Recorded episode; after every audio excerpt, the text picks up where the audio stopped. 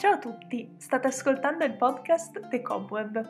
Benvenuti in questo ultimo episodio, almeno per quest'anno scolastico, relativo agli aneddoti della filosofia. Oggi parleremo di un tacchino. Non consiglieremo una ricetta in particolare, ma vi parleremo del tacchino induttivista di Russell. Già, in un certo qual senso però faremo comunque riferimento al cibo. Ma forse è meglio non anticipare troppo Ora vi spieghiamo tutto. Dovremmo partire dal capire chi era il tacchino induttivista, ma per far ciò è necessario comprendere cos'è l'induzione, un termine usato per la prima volta da Aristotele. Beh, l'induzione è un tipo di ragionamento che, da una serie di premesse particolari, ricava una conclusione generale. A livello scientifico ciò si traduce in un procedimento che, da un insieme di osservazioni particolari, ricava una legge universale. Ma ora facciamo un esempio. Compie un ragionamento induttivo se, sulla base dell'osservazione di 10 cini bianchi, arrivo a sostenere che tutti i cini sono bianchi, ma in realtà questo ragionamento è discutibile. Per sostenere che tutti i cini sono bianchi non è sufficiente osservarne solo 10, ma dover osservare tutti i cigni passati, presenti e futuri. Cosa che, come capite anche voi, è impossibile. Di conseguenza, non potendo osservare tutti i cigni, la mia legge universale sui cigni bianchi rimane sempre insidiata dalla possibilità di scoprire un'eccezione, un cigno nero che distrugge le mie certezze. Esattamente. Di induzione se ne occupò anche e non solo, Russell, filosofo, logico, matematico e saggista britannico.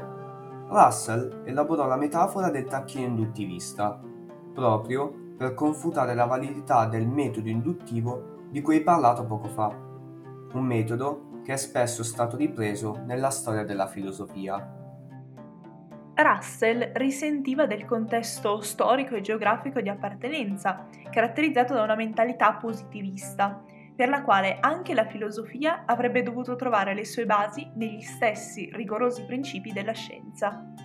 Tuttavia, Russell nutriva seri dubbi sulla funzionalità del metodo induttivista, tanto da esprimerli nella celebre metafora del tacchino induttivista, un tacchino per il quale le cose non andarono proprio bene. Direi però di cominciare a narrare questo aneddoto dal principio giusto per essere più chiari. Allora, siamo in una fattoria e c'è un tacchino che cerca di costruire una teoria sulla distribuzione del cibo proprio utilizzando il metodo induttivo della scienza. Pian piano che trascorrono i giorni, inizia a vedere che indipendentemente da pioggia, sole e sbalzi di temperatura, gli viene comunque portato il cibo alle 9 di mattina. Ma, giustamente, il tacchino non corre a conclusioni affrettate e continua ad osservare, osservare ed osservare. Insomma, così via finché un giorno non arriva a poter affermare. Mi danno sempre il cibo alle 9 del mattino. Beh, è logico. Qualcuno potrebbe dire così. Però il nostro tacchino è sfortunato ed il giorno dopo, invece di ricevere il cibo, si ritrova sgozzato. Perché? Perché era la vigilia di Natale. Essere più chiaro di così è difficile. Comunque, eh, in poche parole, nonostante la nostra quotidianità sia costellata da ragionamenti induttivi, forse questi ultimi non sono proprio i nostri migliori alleati per comprendere ed analizzare la realtà e questo ce lo insegna il tacchino.